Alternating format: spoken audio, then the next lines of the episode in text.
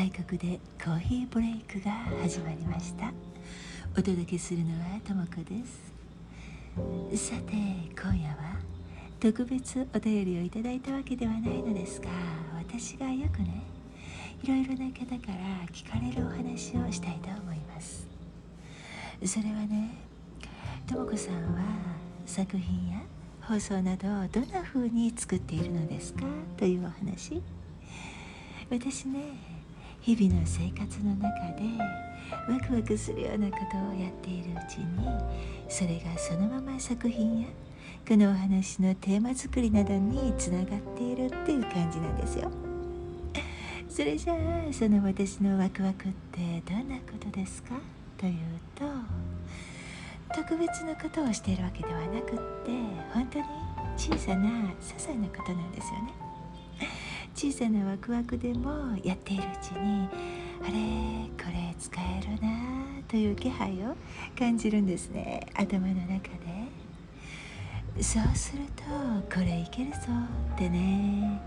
ますますワクワクが大きく膨らんでそれこそニコニコ笑いながらやっています。で昨日ねちょっと面白いことを思いついてそれを今日この放送で使ってしまおうかなと思ったんです。このワクワクをやってみて何につながるか実体験ですね。ちょっと楽しみ。だけどこうやって話しているとねまるで私ね毎日夢みたいな悩みも問題もなくって楽に生きている感じに聞こえそうですがまさかまさかね。そんなことないですよ。スーパーマンじゃないし。結構ねお仕事のことで眠れないことや頭や胃がキリキリキリって痛んでもうダメだって思って朝起きたら鏡の前で笑い顔を作ってよし行こう みたいな時期もあったんですよ。胃がね痛むほどのことって何ですか？って思われるかもしれないですがいやもう皆さんの日々のストレスや辛いことと同じですよ。それ以下かもしれないですね。ただ今はそれをうまくコントロールできるようにもなってきたと思うのでそんなにひどいことにはならないです。皆さんも胃が痛むほどのストレスは告白告克服しましょうね。告白だって。相変わらずおちょこちょいだないうことが。もし何かあったらとも子がそんなこと言ってたなって思い出してください。お助けできることがあればここでお話できますよ。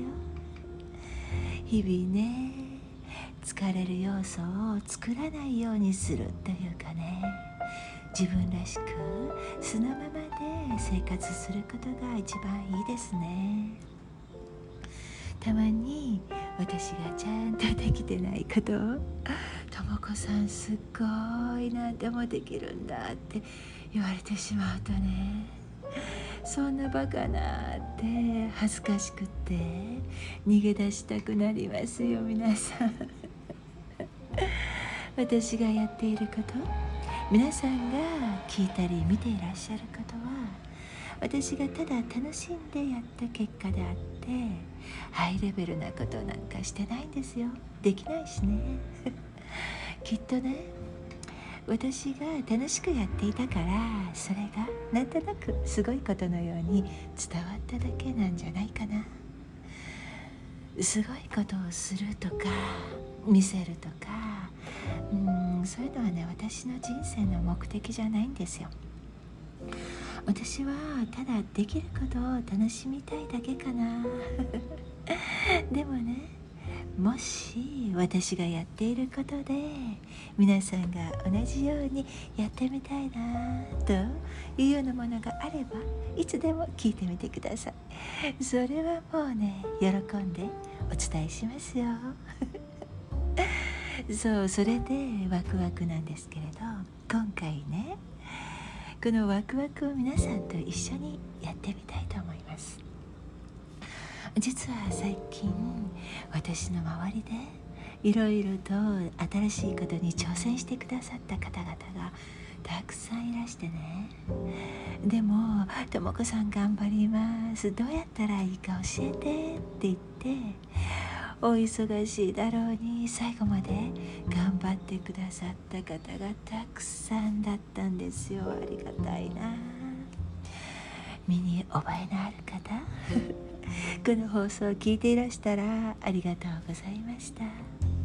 おかげで私とっても嬉しかったしまた成長することができました。それでね今から私もですね他の方が聞いたらそのレベルかって 言われるくらい本当に小さな挑戦なんですがこれを今からやってみて。一緒にワクワクをですね 膨らませようと。とも子さんってこんなことで困ってるんだなって思うかもしれないしいや結構私うまくやり終えることができるかもですね。ぶつけ本番での挑戦だからどうなるか私もちょっと楽しみわからないことがあるといいですね。今日ねまあ、9月は大抵こんな感じなんですけれどちょっとね朝から声がもう出ない。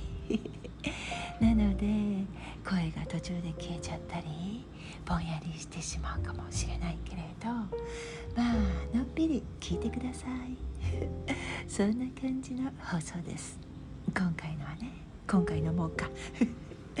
ではワクワク企画半分ライブ感覚で結果がどうなるか一緒に楽しもう編外国でコーヒーブレイク始まり始まり。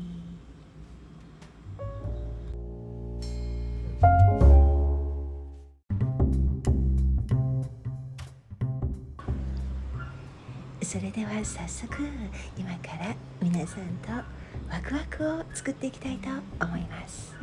私ねこの間ブルーベリーを買ったんですね。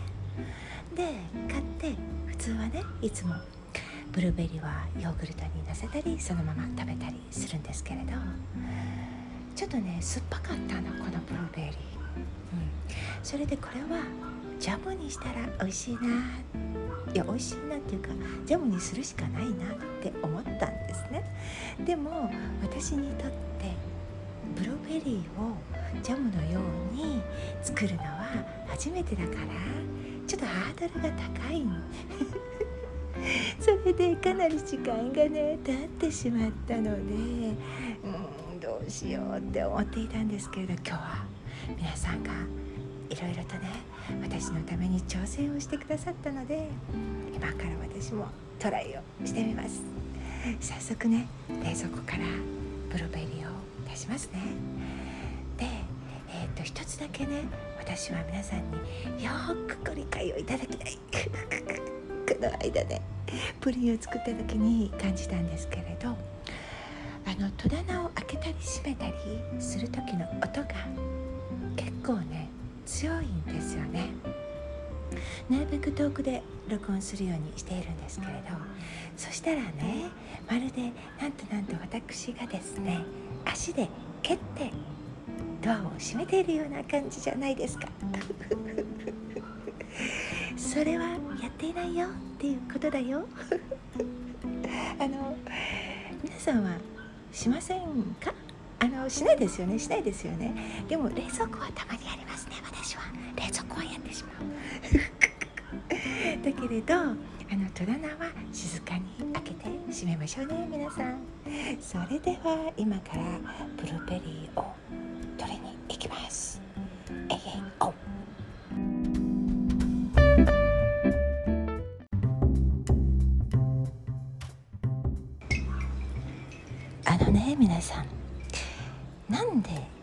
ブルーベリージャムを作るのかそんなに挑戦なのかというとですね 私ねあの今から作るブルーベリージャムねレシピ見ないです。見てないんです。何も作り方知らない。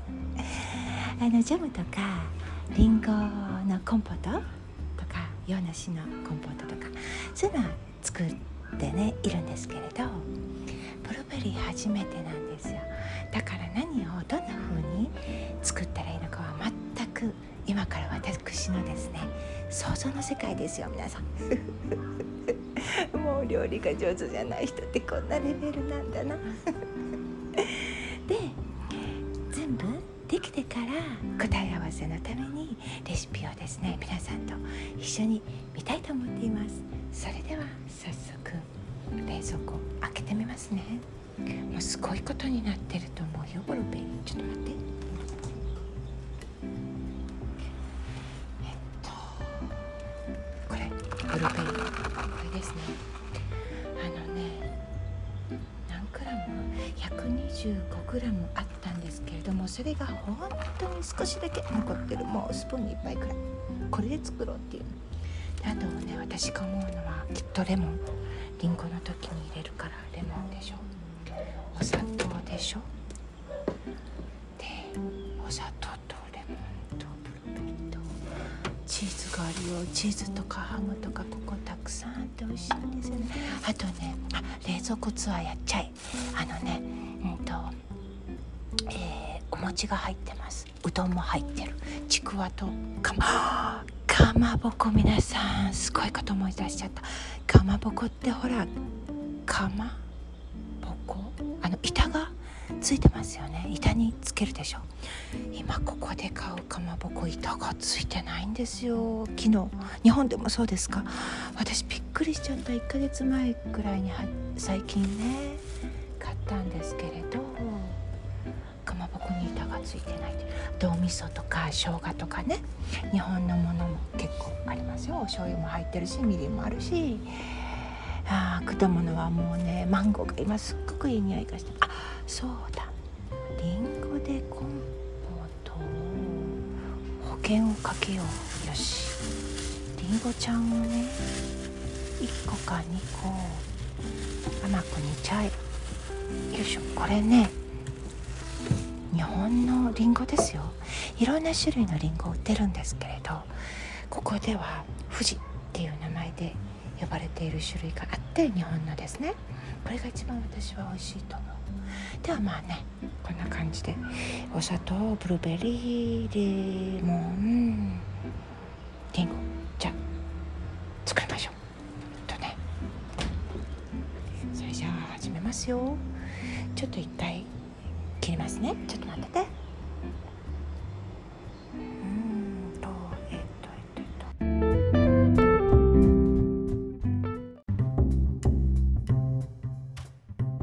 と。それでは今から調理だ。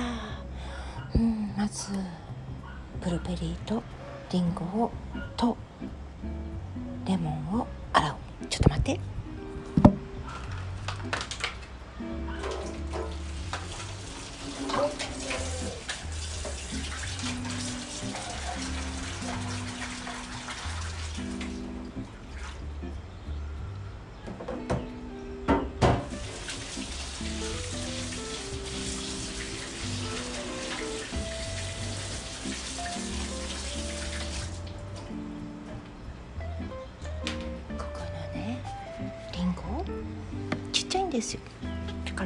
つ持ってきました。よ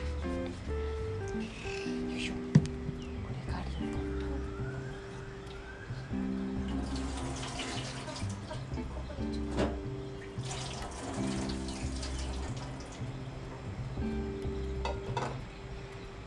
いしょとこれがブルーベリー買ってきました。あのねブルーベリーねシワシワごいしわしわブルーベリーさんですね。まあかわい。いこれなんだろうな。ここ取らなくちゃいけないんだろうほらブルーベリーの下の方にはですね。あワンちゃんがねワンちゃんの音録音しておきちょっと待ってほらほら。聞いて聞いて。あワンちゃんがワンちゃんがとかっちゃった。ここのワンちゃんしょっちゅうね出てくる時いつもワンワンと大きな声で鳴く。でちょっとブルーベリーですね。ここブルーベリーにちょっとしたね何ていうのかな。あのあの枝え枝み枝枝じゃないなこれ。なんていうの？えっとえっとこうなんかちょっときっと料理で焦ってますね私は。あのちょっとしたあの軸軸軸軸がついてこれを取った方がいいかもしれないな。うんなんかもうしわしわですごいブロベリーちゃんだではこれをお鍋に入れます。ちょっと待ってください。ここに入れますよ。ブロベリーさんのこうやって。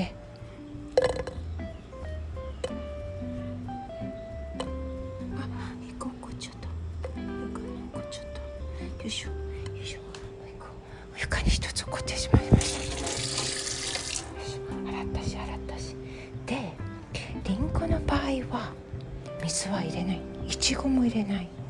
ブルーベリーは入れるのかどうするどうしたらいいんでしょう皆さん。うんでもちょっと少ないししわしわほんのちょっぴりだけお水入れようかな。ちょっとだけちょちょどうしようか入れようか。入れようか入れちゃうちょっとだけ入れました気持ちだけ。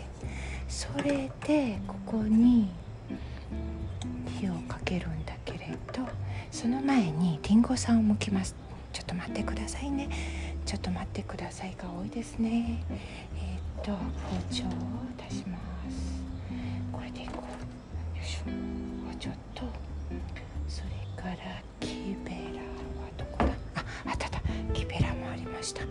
で今からえっ、とこの小さな小さなもう手の中でね握ってしまえるようなりんごさんの皮を剥きます。でも皆さんに聞こえるように。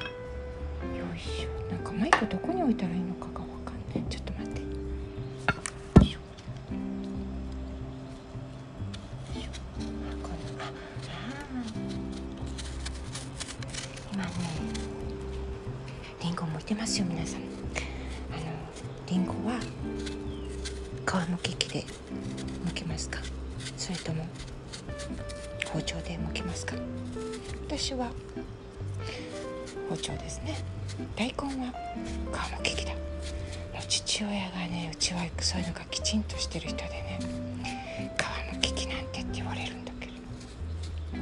使うぞ見見られないしたまに日本に行くとねあの私毎年ね冬に日本に行くんですね。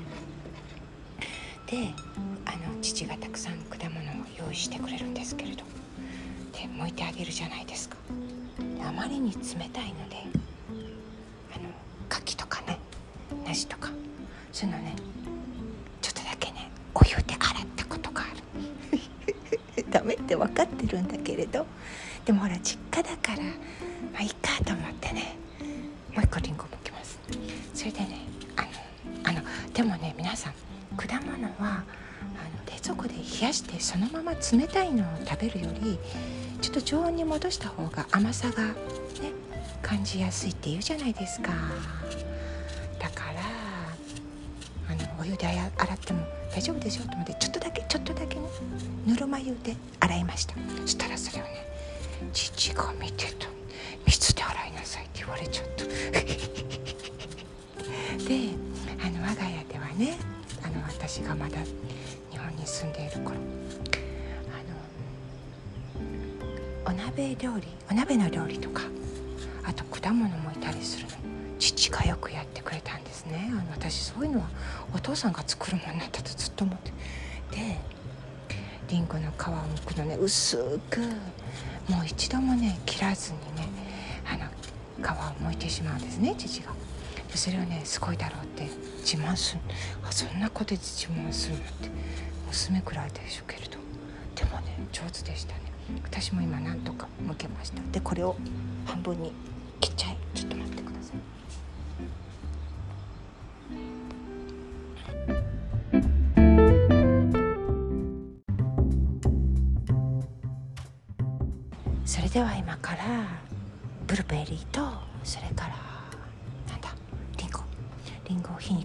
にかけますね。じゃあガスのところに行きます。ちょっと待ってください。は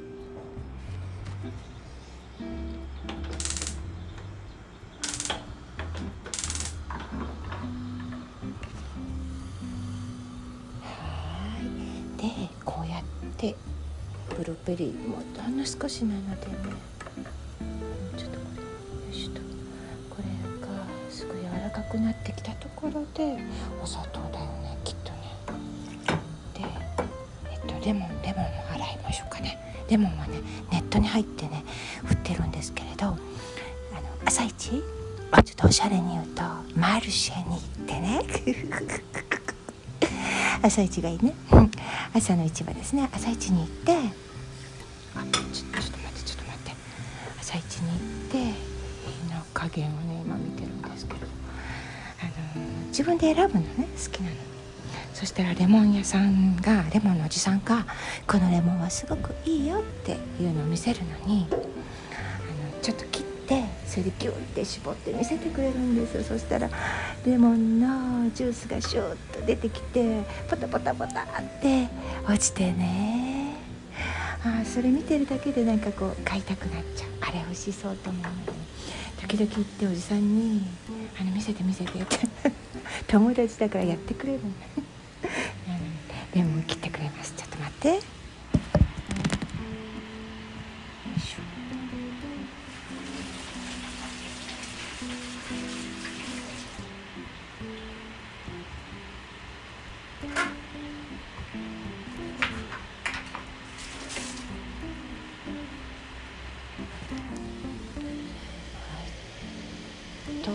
はい。今ね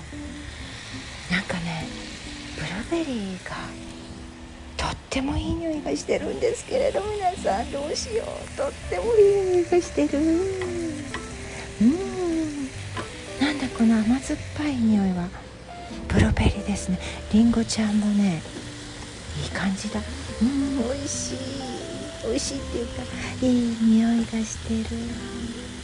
わあ楽しみだ。これはねお休みになったらお休みじゃなくてもいいけれど。あのヨーグルトにのせて食べようかな。ブルーベリーもヨーグルト買ってきたああ紫色の汁が出てきましたよ。皆さんもっと火は小さくした方がいいの？でも結構ちっちゃいんだけど。よいしょ。ちっちゃくしよう。よいしょ。りんごさんもちっちゃくしました。あそうだ。りんごの皮を入れればちょっと赤くなった。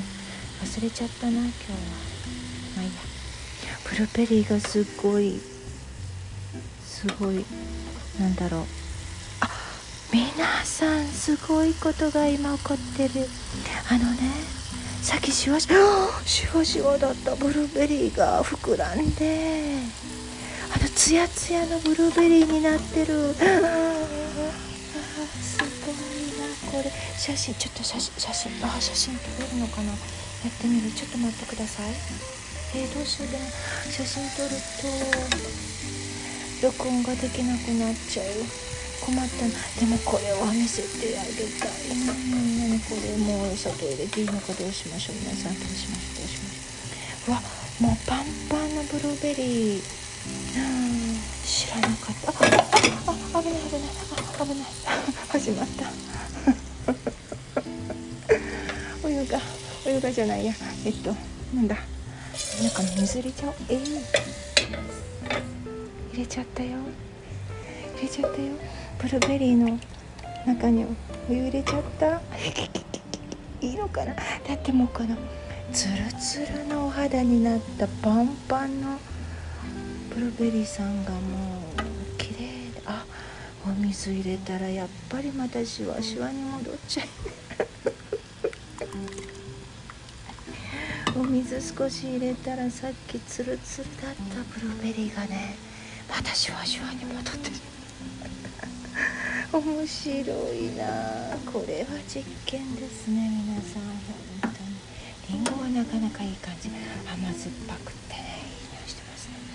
あどうしましょう。あブルーベリーちょっと水入れすぎ。もうやだな私な。まあいいでしょう。りんごちゃんはね本当にねちょっと透明になってきましたね。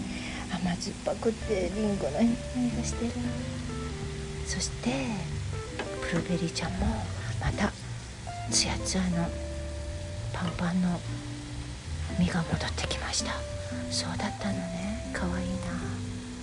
でお砂糖を入れるのにもう少し煮詰めた方がいいと思うので皆さんちょっとここでバイバイだな、うん、それでまた後でお会いしましょう。写真が撮れたら撮りますね。それじゃあまた後でね。バイバイ。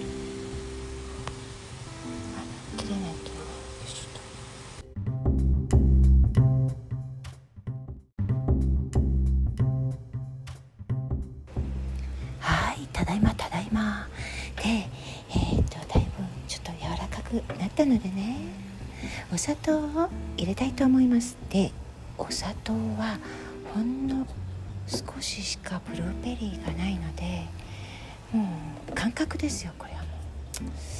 えー、っと絵の具を混ぜるのと同じ感じ。えー、スプーンでも、うん、測らない。適当に入れちゃう。あんまり甘くなりすぎると酸っぱいブルーベリーがもったいないので少しだけ。入れます。こんな感じかな。よいしょ。もう一杯入れちゃおうかな。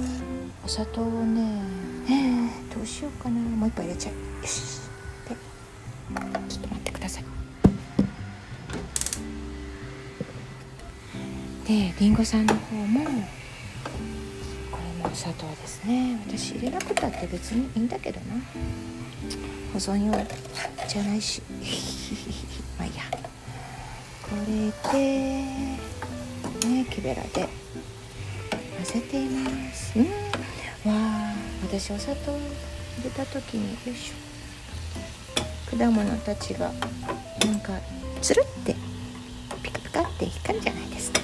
あれが好きだな。味見をしますか？いやどうしよう。熱そうだなでも。でレモンの汁をもうちょっとしたら入れますね。あ美味しそうだね。んではい。りんごの方がとっても美味しそう。ブルーベリーもいい感じ。じゃあね。もうちょっとしたら。あもういいや入れちゃいや。入れちゃった。レモン入れちゃったよみんな。いいんですか？こんなタイミングで入れて。りんごちゃんはねもうちょっとですね。もうちょっと柔らかくした方がいいな、うん、こんな音がしてる。これ本当にもうブルーツベリージャムですよ皆さん。すごいかわいいうん。なんていい色なんでしょう。紫色のね汁が出てきて楽しいな。これは挑戦した甲斐があるね、うん、でこのまんまもう少しだけあの煮詰めてわあすごいすごいジャムみたいになってきました。うん。であの後で火を止めますね。りんごさんの方ももうちょっと煮詰めたら火を止めます。ということでとりあえず実況はこれでおしまい。と思う。焦げないようにね。気をつけて。よいしょとよいしょよいしょ。でうまくいったら皆さんに写真を撮って見ていただきましょうかね、うん、味はお届けできないけれど。ではまたこの後お話でお会いしましょう。バイバイね。よいしょ。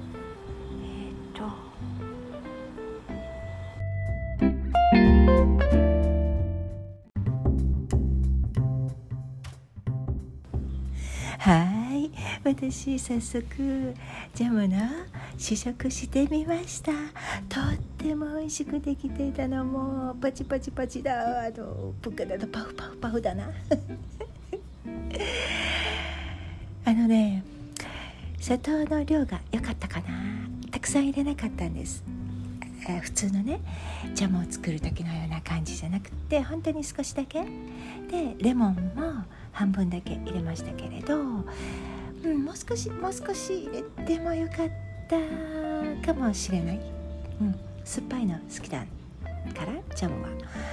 なのでまあ大成功ってことかな。ということで私はもうレシピは見ない。だって美味しくできてたし。こんなだけでね私の料理上達しないんですねきっとね。でもね皆さんもしも今度お家でブルーベリーを買って酸っぱいなって思ってでブルーベリーさんが時間が経っちゃってシュワシュワになっていても 少しだけお水入れてグツグツってあの火を入れてその後でお砂糖とレモンを入れたら美味しい美味しいブルーベリージャムになりましたよ。ぜひぜひやってみてください。それではこの後のお話に続きます。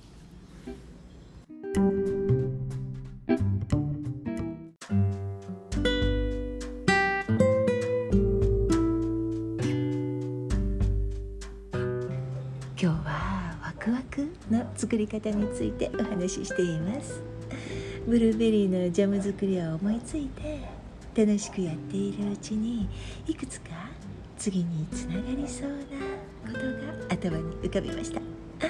一つはシュワシュワブルーベリーを火にかけたことで膨らんでツルツルになったのが面白くってワクワク。水を足してみたらまたシュワシュワに戻っちゃってへえ面白いなってワクワク。水が温まるにつれてまたふっくらツヤツヤになったのを見てわーって一言。これが私のやり方だと次になぜそうなるのか科学的に考えて調べてそれをお話にしたり何か教える時に使ったりというふうに変化していきます。もう一つはこんな風に調理しながらしたお話もたまにはいいかなって思ったこと。何気ない軽いお話りんごもの皮を剥きながらね。皆さんとしたのはなんだか距離がもっと近くなって一緒にいるような気持ちになってワクワクしながら話していました。この放送をどんな風に作ったら皆さんがホッとできて日々の暮らしに発見が増えて楽しくなるかなっていつも考えていますがそのアイデアが一つ増えた感じかな。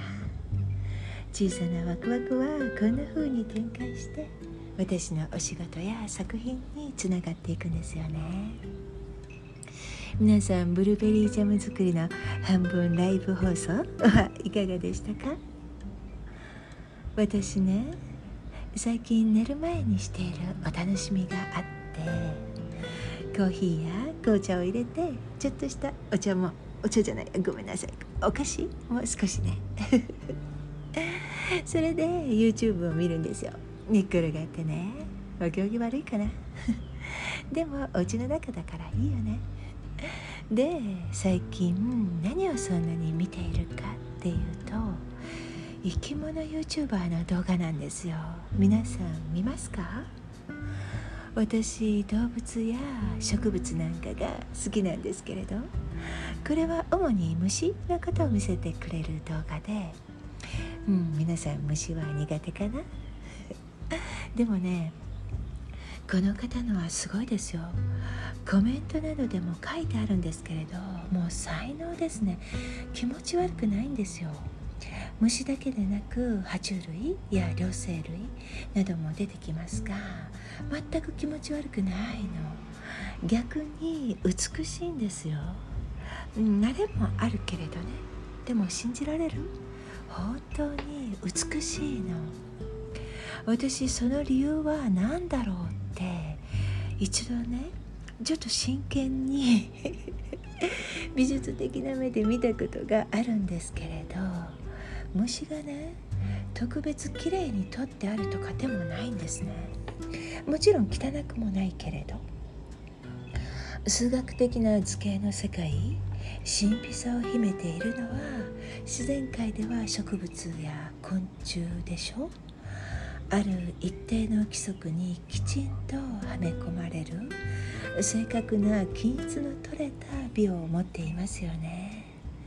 その美しさがね自然に表現されているんだって思います。動画では彼の虫や爬虫類や動物たちへの愛情がそういうことを映すんですよねきっと。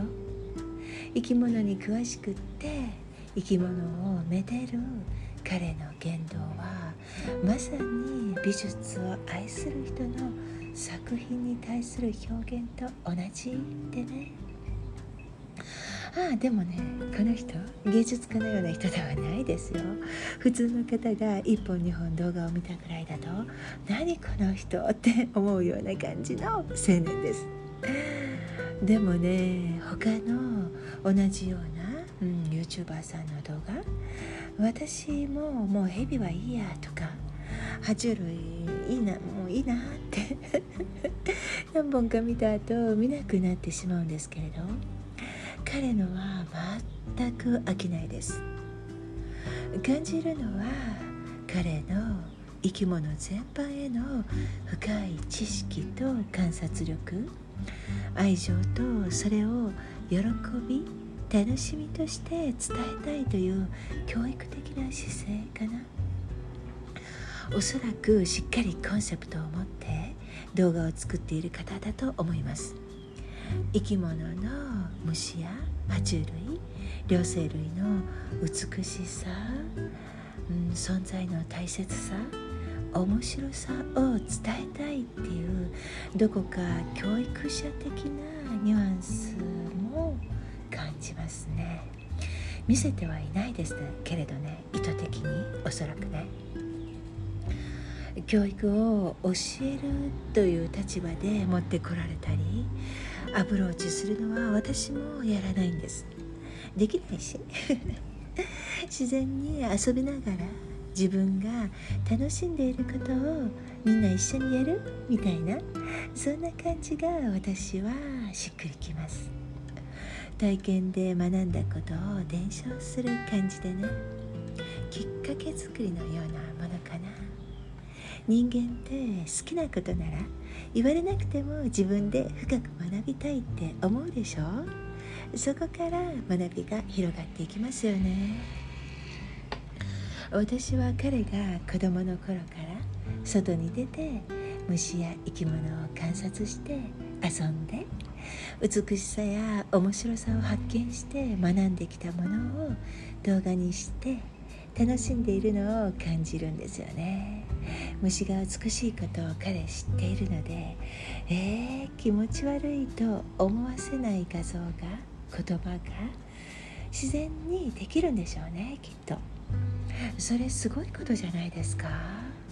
私も虫眼鏡でいろいろ見たり自然科学の本ねそういうの読んだりするのは好きな方ですけれどそれでも彼以外の昆虫爬虫類関係の動画はえー、ちょっと嫌だなって敬遠するのもありますよ。唯一彼のは何を見ても「へえ」ってその上手なテンポの良い話し方に聞き入ってしまうんですよね。みんな見てごらん。こういうことだよ。こうするんだよ。あこれはいけないよ。これかわいいね。綺麗だねっていうね。彼の言葉は先生とか教育とか教科書っていうね匂いがしないんですよ。素敵でしょ？絶対に子どもたちを導こうというコンセプトは持っているはずですけれどね。見せないというか、うん、見せなくていいっていう、うん、ゆとりを感じますね。知ってるんだなきっと。小さい頃からずっと楽しんできたものの自信でしょ。かなり賢い方だと思います。初めの頃はかなりネットでね叩かれているコメントもあったんですよ。でもねじわじわとファンが増えて今ではコメントもみんなすごいすごい楽しい好きだこの人って言ってますよね。そういうのは、うん、でもまあ虫ですからね。他の方が見たら「とも子さん」って言ってしまうかもしれないけれど人間の美しさや優しさ、うん、そういうものも含めて彼のを見るのが好きですし楽しいです。この人大好きだなって思うんです。皆さんもしこの動画のがね誰のものか知りたい時は DM までメッセージください。お教えしますよ。かなり熱くこの YouTuber さんと彼の動画について話しましたが結局ね何が言いたいかというと自分が好きなことワクワクすることを皆さんに美化することなく嘘偽りでなく自然に表現している人の魅力は必ずついてくる人がいるんだなということに感動したということですね。そういう深いワクワクも私を刺激して動かす動力になります。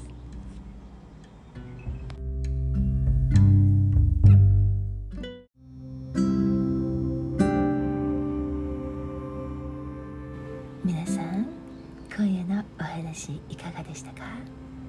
本当はねもう一つ素敵な方のお話もしたかったのですが今日はおしまい。いろいろなシチュエーションに対して言葉を上手に伝えられる人のお話です。でもこれはいつかまたゆっくりね。私の育てていきたい世界子供や大人やお年を召した方がほっと安らげるような場所を作れたらと準備を始めたポッカの森のインスタグラムアカウントも心の美しい方々のおかげで今日扉を開くことができました。お手伝いをしてくださっていつもそばで支えてくださった仲間たちに感謝しています。この場をお借りして皆様へのお礼と感謝の気持ちを伝えさせていただきますね。ありがとう。プッカの言葉で言えばみんなにパフパフパフです。今日9月24日がプッカの森のお誕生日です。皆さんぜひ楽しいことがしたい時ちょっと寂しい時プッカの森にいらしてください。多くの方が気持ちよく腕を広げて待っていてくれることでしょう。私は皆さんと一緒にこの森がずっとみんなの喜びの場であるように守りながら育てていくだけです。今夜も最後までお付き合いいただきありがとうございました。皆様の週末がワクワクに満ち溢れた楽しい時間になりますように。